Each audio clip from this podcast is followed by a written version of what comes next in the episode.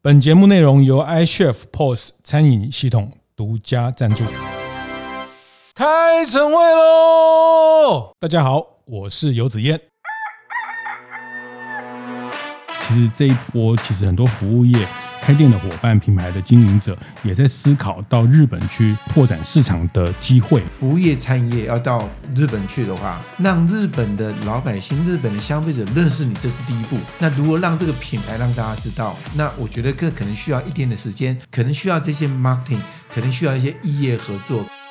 观念对了，店就赚了。欢迎收听大店长晨会，早上八点透过 Podcast 和大家分享服务业的经营和洞察。那在二零二四年，呃，我想节目也在做持续的进化。好，那这一集呃邀请到一位呃重磅的来宾，那其实接下来也会有跟呃大店长晨会更深入的合作，成为在大店长晨会的呃每周的固定来宾。哈，这个也是我们呃三年多来第一次尝试一个找一位固定来宾，呃更深入的、更全面的和大家呃谈服务业的管理的议题。哈，那呃我想就直接。先请这位神秘来宾跟大家打个招呼，我再来介绍他。子彦早，各位大家早安，很高兴有这个机会能够来参加大店长的 Podcast。我是吴伯良，Austin 吴。好，这个大家听到这个 Austin 哈，那呃，如果在几个月前啊、呃，在《服务革命》这本新书上市的时候，我也请 Austin 来跟大家分享啊。那那时候他还在工作的阶段，那最近的呃上一段的职涯。啊、告了一个段落哈，那非常非常荣幸可以成为。在大店长晨会的第一个固定来宾，好，那我我想，呃，我我就借着这个服务革命书里面对 Austin 的的介绍，哈，我我就是先先念一下这个，呃，介 比较正式的介绍一下 Austin 哈，那 Austin 过去是台湾美国运通旅游暨生活休闲服务部的副总裁，啊，那这在一九九八年成立了白金秘书团队，二零一零年成立了这个黑卡顾问团队，哈，那大家都很熟悉的掏出黑卡。卡没有上限的刷卡金额的这个服务团队，那他也带领台湾之外，也同时带领日本的团队。二零一四也为中国建立首支黑卡的服务团队。奥斯汀有一句名言哈，叫做“只要是合法的事，没有做不到，只有想不到”。那建立了这样的一种呃，在业界的服务的标杆。呃，这这接下来的每个礼拜，我都会有一集是跟奥斯汀来谈管理哈，谈服务业管理。那我想透过他呃，非常非常难得在在这样的跨国的团队里面，在啊高端的服务的的这个业态里面的经验跟大家分享哈。那呃，我我想先先请奥斯汀跟跟大家聊一下，就是呃离开一段很长的工作职涯。之后的的心情，这这几个月的的一些转变。当我在去年底年底的时候离开啊美国运通，然后啊现在开始呢，我觉得当你放开之后，才看到有很多的可能。是，所以我才可以看到啊各式各样的一些事情。那我我也很高兴，你有这个机会，把我将近四十年的服务业的这些啊这个所学到的这种酸甜苦辣，是跟大家一对跟所有从事服务业的伙伴来一起分享，然后我们一起互相学习，一起进步，让台湾的服务业会更好。那我觉得这是我我我觉得这是我的初衷。我也希望出这本书，也就希望能够鼓励所有的啊。啊，从事服务业的伙伴，让大家觉得在服务业工作是值得一件骄傲的事情。嗯嗯，你可以帮助到很多的人，那我觉得这是一个很棒。我们常常在提说，二十一世纪是服务业的。是一个主流。那服务业现在占台湾的 GDP 占百分之六成以上，是。但是可惜的是，呃，我们发觉到越来越多的年轻人加入服务业有点犹豫，有一点点彷徨。嗯，那我希望借由这样的啊啊、Podcast 的分享，去鼓励更多的年轻人愿意来从事这个非常迷人的服务业，让你的人生会充满的啊、呃，非常的精彩。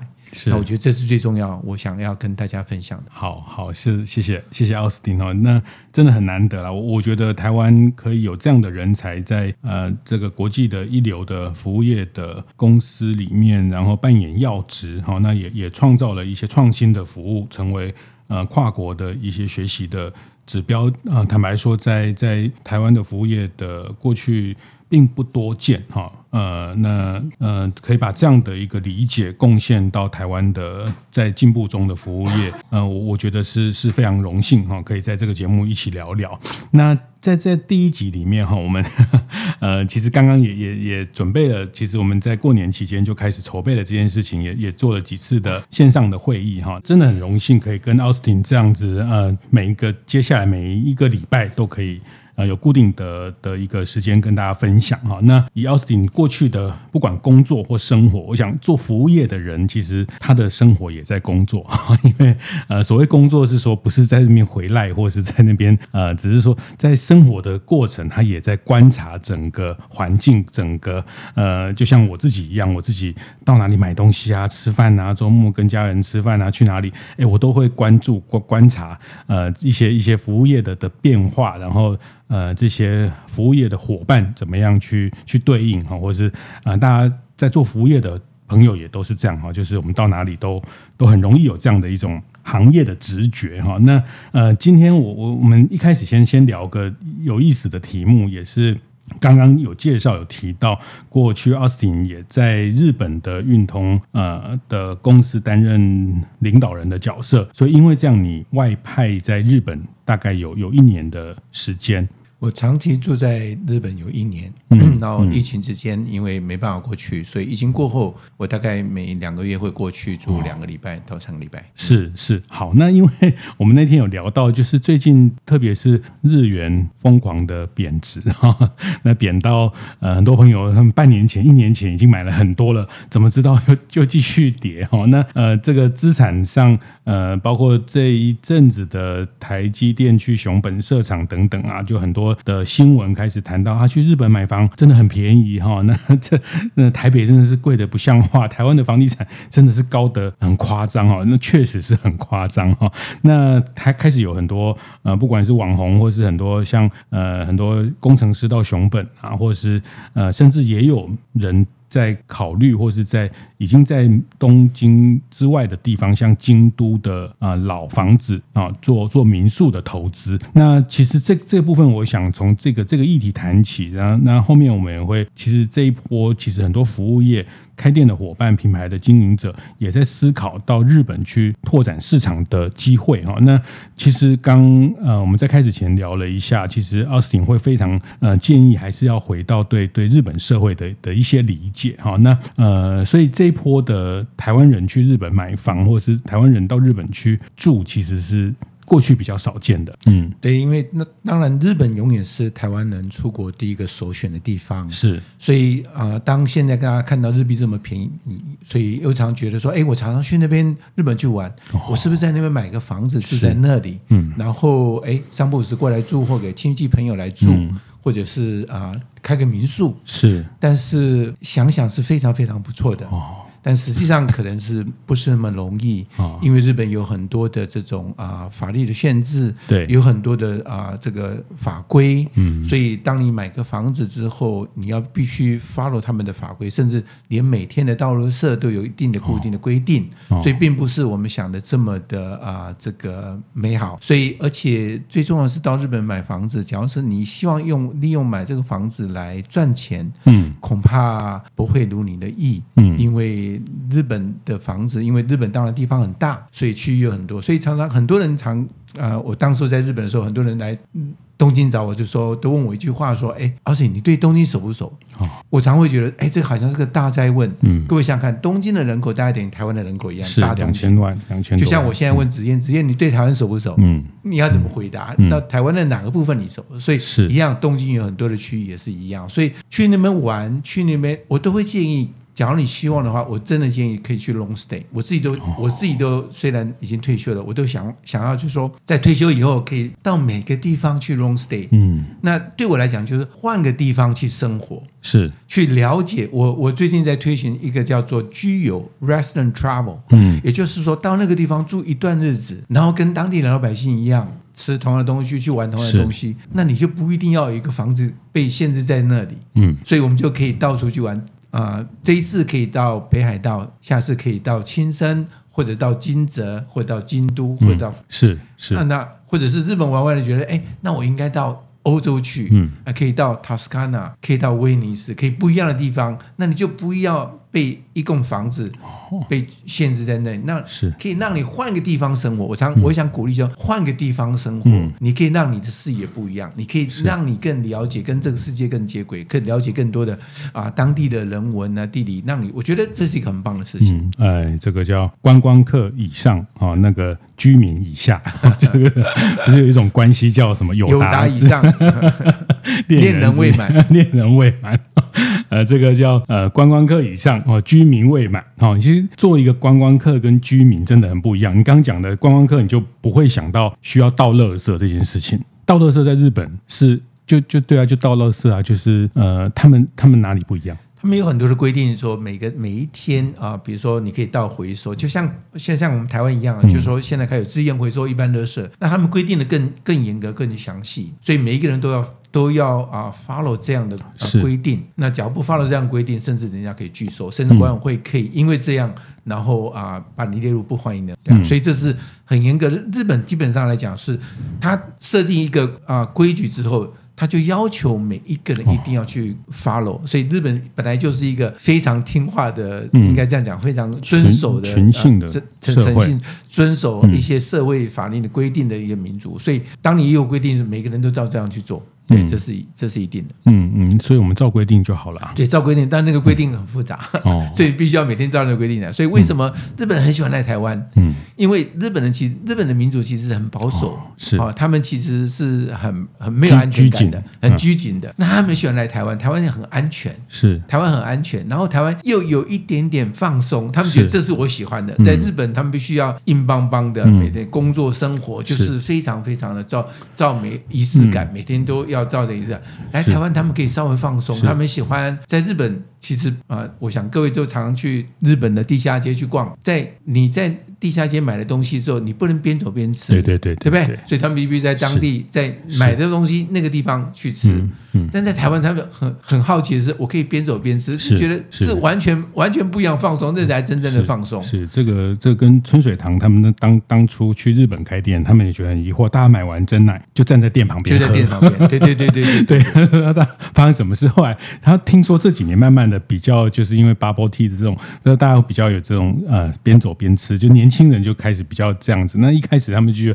很很奇怪，就买完就站在店旁边喝完，然后喝完再走 哦。那就跟台湾的这种生活习惯，嗯，不是这个拿着走，这个拿着吃，到处走，这个并并不是每个地方都这样哈。那所以对啊，在日本你就看到去去通勤时间，你坐电车，那车上的人的这个这个衣服就只有三个颜色哈，黑的、白的跟灰的哈，就是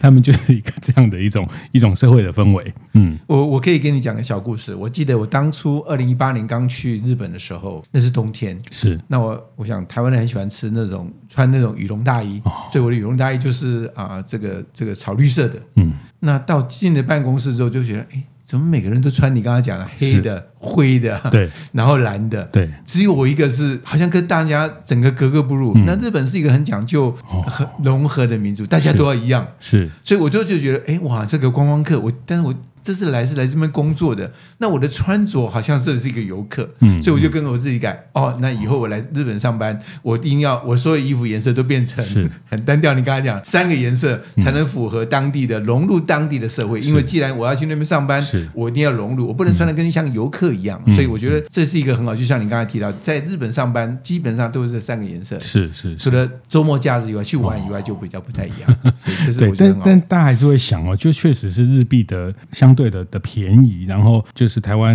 比如说他他会想象啊，就像去去很喜欢去台东玩，然后就去台东开个民宿哈，反正呃这个想去就去，然后就是或是当地也也有观光的需求，那特别是像现在的京都哈，因为他们很多老房子，那也这几年也非常多国外，不是只有台湾人，很多外国人会去买京都的老房子去做翻修，去做甚至去做经营哈，这个呃他就不是只有。居住的问题，它还有经营的问题。呃，这些嗯，在在在这些地方居住，你会你会觉得就是在居住这件事情上，它跟游客的的想象会差很多。本集节目是由合作伙伴 iChef 支持完成。iChef 是台港新超过一万家餐厅使用的科技，不论是线上定位、点餐还是现场 POS。e。都透过一个 App 搞定，而且 App 周周都更新，确保你的功能都最新。欢迎大家 Google iChef 申请免费到店体验哦。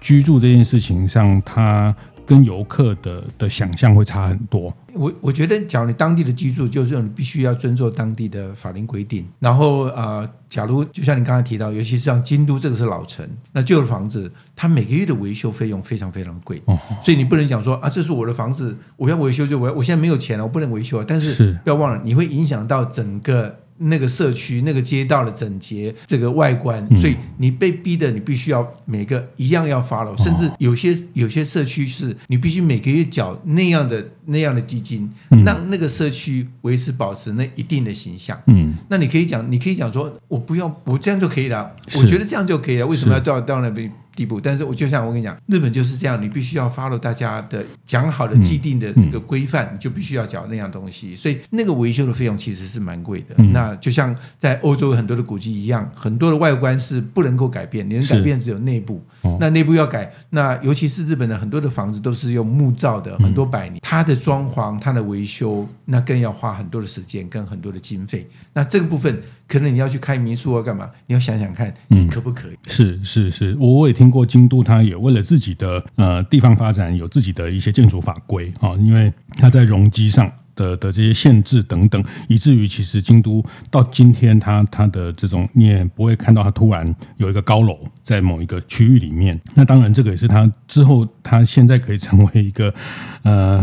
很国际性的一呃观光的城市品牌一个很重要的关键哈。所以呃，这这个部分，我觉得觉得接下来我要谈到会让。在大电长伙伴更多关注的是，其实这一两年，就我的理解，大家对去日本开店，或是呃把品牌呃经营到日本，比如说。这个早餐店、早午餐店啊，大家也觉得，哎，日本人来台湾，因为旅游的关系，对对台湾的这种蛋饼啊，这种早餐类的东西也很感兴趣。那开始也有很多呃的的想法，去日本开早早午餐店，去日本开各样的品牌哈。那呃，其实先以以早午餐来说，早餐店来说，呃，其实我听说日本是不。太在外面吃早餐，我自己 当然可能日本的日本的的工作伙伴，他可能在家里就简单吃一个东西。嗯、那其实以我自己在那边，通常都是在便利商店买个东西就直接上去吃是 直接去吃。嗯、那当然日本有很多的早餐店，OK，那就是像我们的 coffee shop 一样，嗯、像单体啊那些这样这样的早餐店，其实很多，哦、其实很多。那对日本来讲，其实很简单，就一杯咖啡加上一片三明治、嗯、或者一口送，就这样而已。嗯，嗯他们吃的早餐其实是蛮简单的，是是是。是生活形态啦，我觉得还是生活形态是个核心的关键。但我其实刚开始在呃奥斯汀也盘点了一些这几年陆陆续续在在日本开的一些品牌哈，我觉得我们可以稍微讨论一下，或者从这里面我也想听听。奥斯汀的观察哈，那像刚一开始有谈到像维热山丘、春水堂，大家都都蛮熟悉的哈。那甚至像这个，我们刚聊到连珍，跟奥斯汀竟然跟我说连珍，连珍我去日本开，我说你怎么知道连珍？他说是基隆基隆人。嗯嗯，对，连真的芋泥球啊，对，大家都耳熟能详。是那连真也是啊、呃，很大胆的，这次就是到日本去开一个店。嗯、那我觉得很多的这种台湾的品牌都希望能够到大市场去发，对，去发挥。是，那可能就觉得说，哎，日本跟台湾都是那么相像，但各位想想看，日本其实是一个和果子非常重视的地方，所以你要去那边，我觉得那个那个野心是很好。那但是我我我我常建议就是说，你要去那边，第一个你必须。需要有打长期的这种计划，是哦，那那就是让大家知道你的。我觉得这个是不太容易。如果让大家知道你的品牌，嗯、那我觉得唯一很好用的就是日本人现在根据日本的民意调查，日本人对台湾的好感度非常非常高。嗯，嗯我觉得这是一个非常非常好的契机。是。那假如你打的是哎，这是台湾来的名产，然后假如你的 quality 各方面都不错的话，我觉得很快可以在日本被啊这个广为宣传。嗯嗯，所以你觉得现在的两国的好感度，或是不管是台积电设厂，或是这个长期的呃台日的这样的一种一种连接，呃，是个市场的契机，是是个市场契机。嗯、尤其现在我，尤其这一两年，日本的年轻人很喜欢吃大鸡排哦，所以那个大的鸡排对我们来台湾人来讲已经习惯了，对日本来讲是很新鲜的。嗯，所以现在日本的年轻人很喜欢吃的珍珠奶茶。配上鸡排，他觉得这是一个台湾很有名的名物，所以他们写很多的这种，不管是年轻人喜欢去的地方，不管是喜布亚涩谷或六本木或新宿或这些地方，都有很多年轻人开去去那边打卡，吃鸡排、喝珍珠奶茶、打卡拍照。嗯，但这样的店不一定要台湾人来开啊。对啊，所以才会比较到位，所以比较到位，所以他们希望，所以常常看到很多人就是特别写台湾味，嗯，台湾到位，我觉得这是一个很棒，所以我觉得假如要去的话，就应该把这个台湾的优势带过去。嗯嗯嗯。但这几年，呃，你看到台湾陆陆续续过去的品牌，呃，其实也也也有一些它比较辛苦，或是比如说像卤肉饭这个品类比较难被接受。对，卤肉饭这个品类比较难被接受。那其实。在日本，各位假如有去足地的话，然后筑地市场的话，足地市场外面有很多他们吃的叫冻饭，牛肉冻饭。是，所以煮一锅牛肉冻饭，然后你把那个啊，把那个牛肉碎牛肉，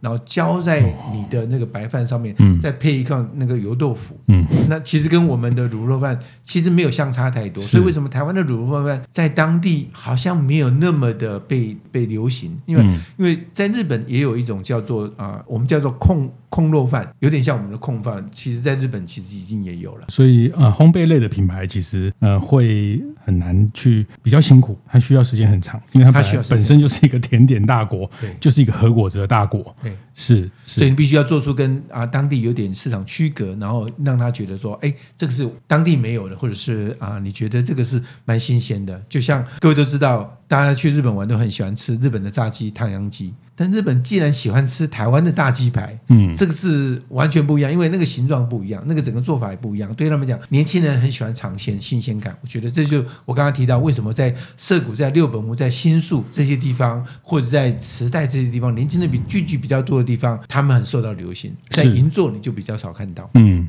哦，是，所以对象跟这个，他还是在一个比较，嗯、呃，应该这样说吧。对不对？就比较次文化的、次文化的一个，或是呃新兴的消费的这个，它还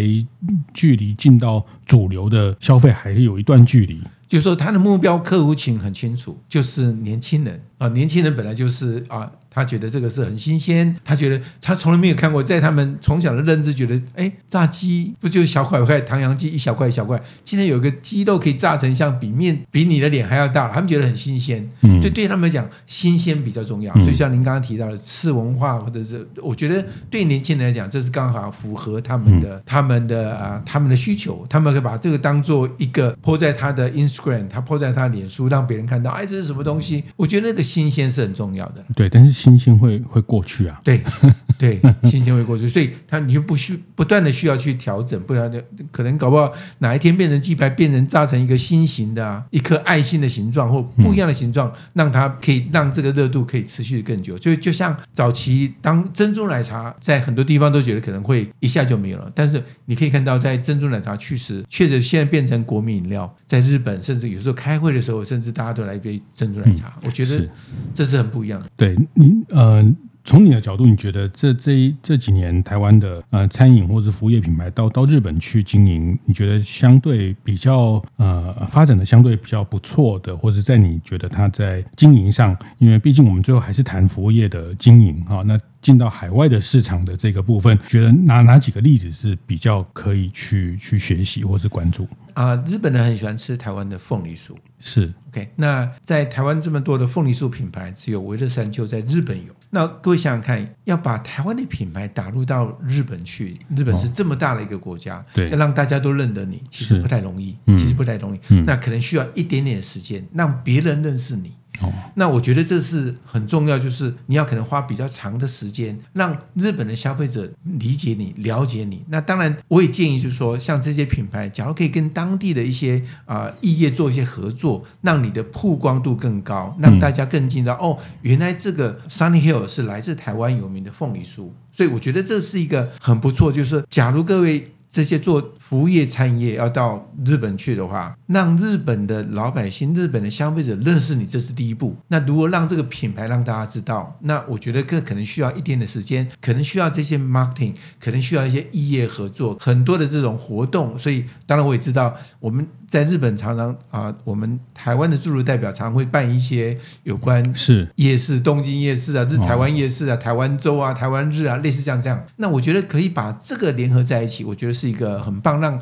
至少让大家知道这是来自台湾的台湾品牌。嗯嗯嗯嗯，你你刚刚有特别提到时间要稍微久一点哈，这个大大概是所谓久是觉得你觉得五年十年？我觉得至少三到五年是一定要让大家知道，这尤其是在大都市认识你，我觉得这是最重要的。所以各位，假如你。你有去东京的话，尤其在东京车站，对不对？常常很多人出差来东京车站的时候，要买很多的欧米亚给回去，所以你就可以看到哦，这些东西是来自哪里？是这种东西来自哪里？我觉得可以是让大家想想看，这是一个伴手礼。嗯，就像我们到全世界其他地方，我们到东京去，你会买什么？你会买很多的伴手礼，不管是 Tokyo banana，对对对，Tokyo banana，或者是薯条三兄弟、白色恋人，或者是六花糖，或者是有很多，你会想，那想想看。那日本人来到台湾会买什么东西回去？我觉得这是我们要去想想看的。那假如是这个东西很多了，大家现在常听到就是凤梨酥嘛。那其实台湾有很多还不错的这个欧米亚给，其实很多的这种伴手礼，我们如何让日本人知道？我觉得这是一个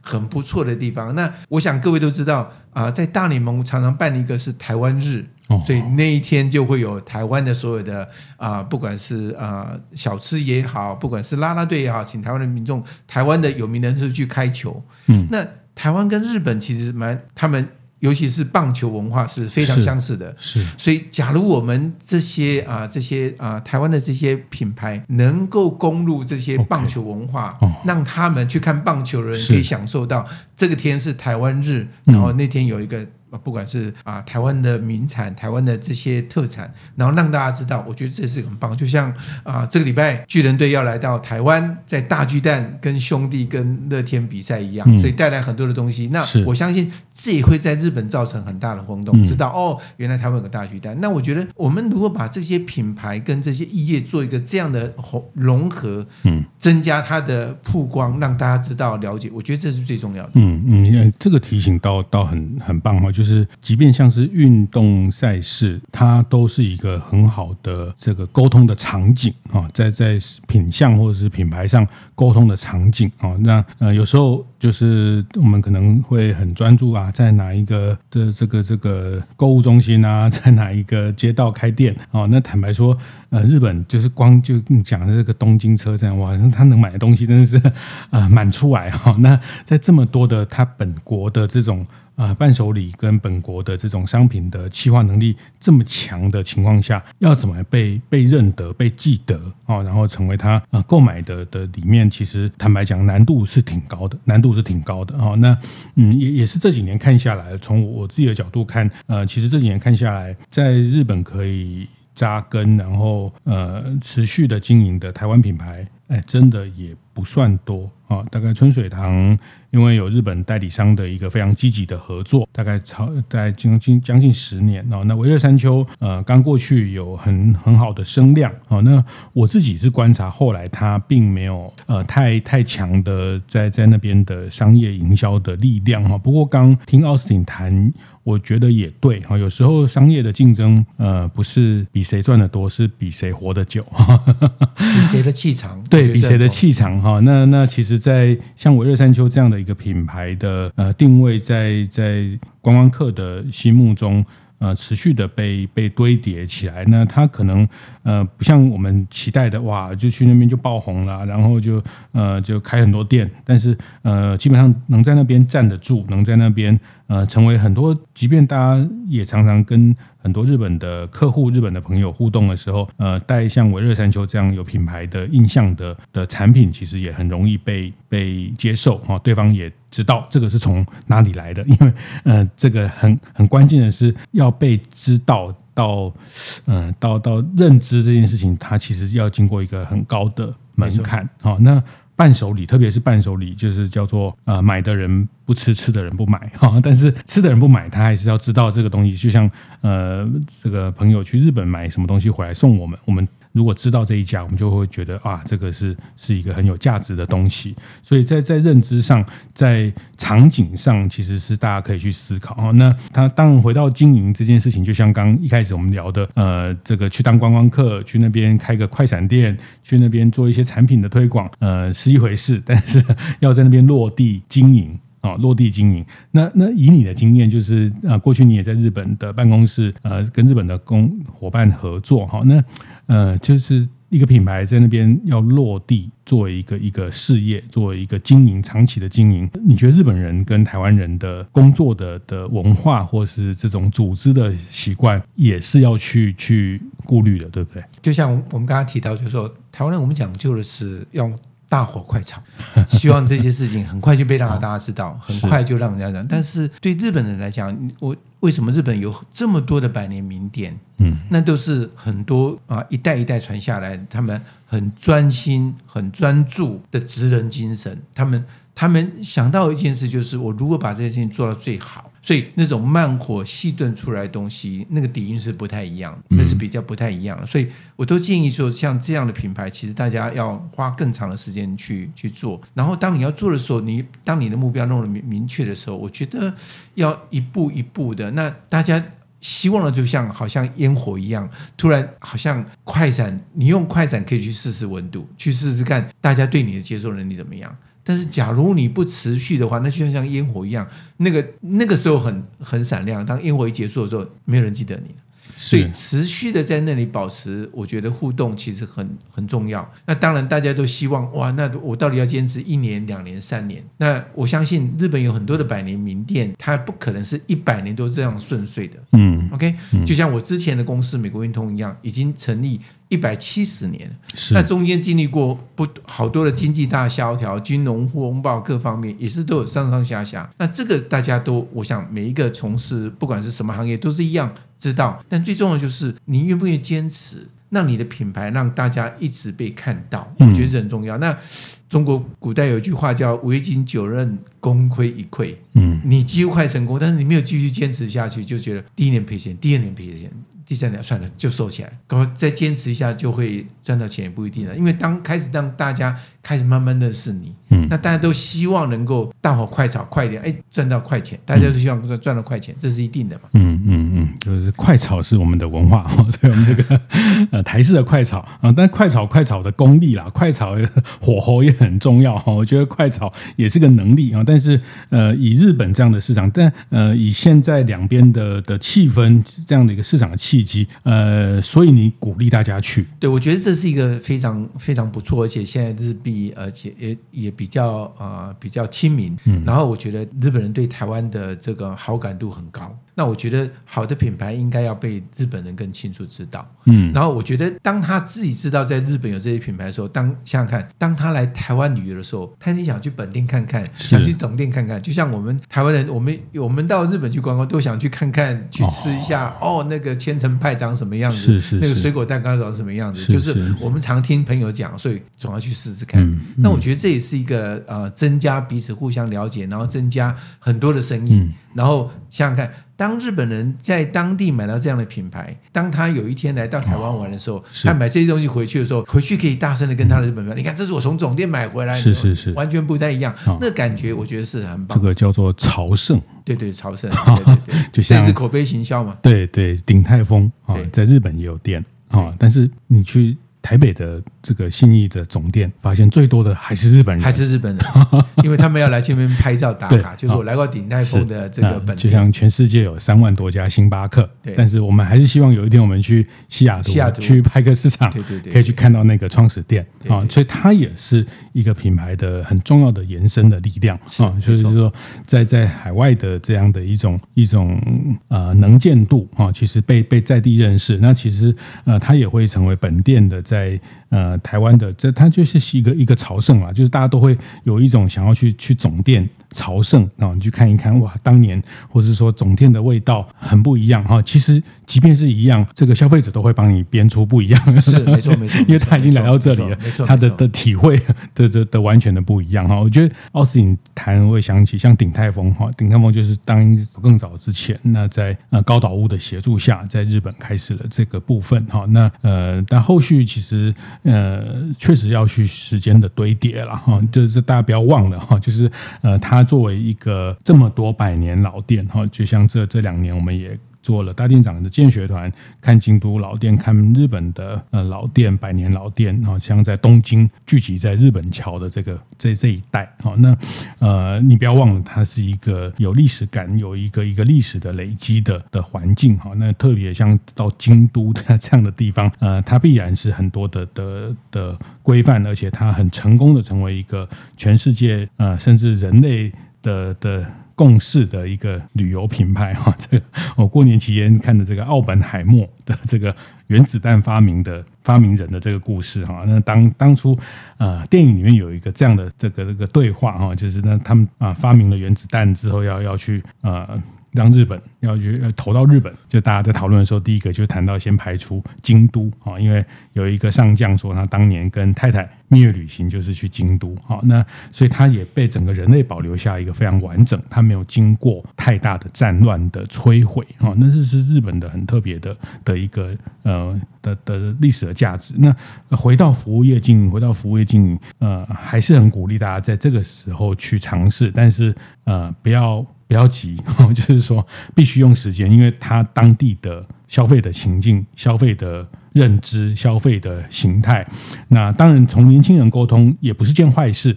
因为年轻人慢慢他也会成为主流的消费的力量。当然，当然，从年轻人可能是一个最好的切入点。OK 啊，因为日本人本来就是比较保守，是，所以对新鲜的事、新的东西的接受度可能需要一点时间。但假如你的目标客户群是年轻人，年轻人本来就是比较愿意尝试新的东西，那不要忘了。他也会是会长大，他也会成熟，所以当他这些次文化过一段时间之后变成主文化，你就被主流的文主流的社会去接受，那那样那样的堆叠其实是值得的，嗯，那是值得。嗯、那当他变成主流文化，它也会影响到次文化，我觉得这是需要时间的去堆叠，我觉得这很很棒的时候。那再来，当然就是当我们去日本开业的时候，你也可以学习到日本的职人的精神。我们常听到职人职人，但是我们真的知道。真的职人是什么？嗯，那日本的职人精神就是，假如我东西没有准备好，百分之一百我是不会推出去的。嗯，啊，不像有时候就觉得为了最快捷，哎，百分之九十八九十就可以了，反正消费者也不会知道，差那 ten percent 不会知道，嗯、但就是那个 ten percent 影响到你的成功。我想日本人，我觉得服务业可以学习的就是啊，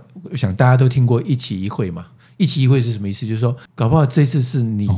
来我个餐厅或者来这个店是，搞不好就一辈子就一次。嗯。对，一辈子只有一次的机会，我是不是应该把我最好的拿出来让你看到？嗯，所以想想看，假如我们所有的服务人员都把每一个来你店里光顾的这些客户当做一期一会，是你就会把你最好的部分拿出来，让客人觉得惊艳。嗯嗯，那我觉得这是最重要的。所以，假如我们大家有那样的概念，就是客人要的是惊喜，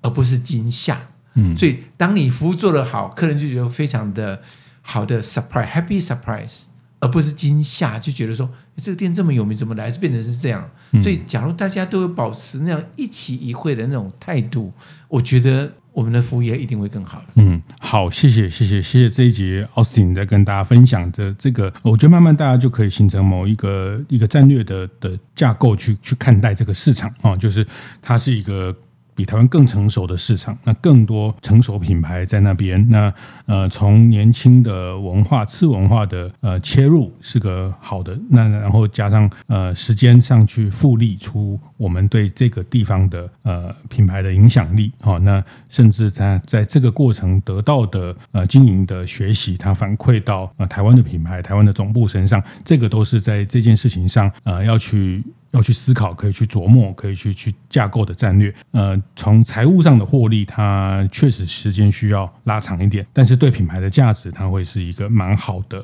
蛮好的一个要进的一个一个机会。好，那这是我们这一这一集也透过之前奥斯汀在日本。跟日本工作伙伴的经验，包括自己在东京常住的经验，跟大家分享。谢谢，谢谢啊，奥斯汀跟大家谈谈服务业的经营跟管理啊，那也很期待我们下周继续和奥斯汀聊聊。谢谢，谢谢子燕，谢谢大家。会后记得在 Apple Podcast 订阅、评分、留言。有任何想在晨会上讨论的议题，也欢迎提出。大店长晨会，下次见，拜拜。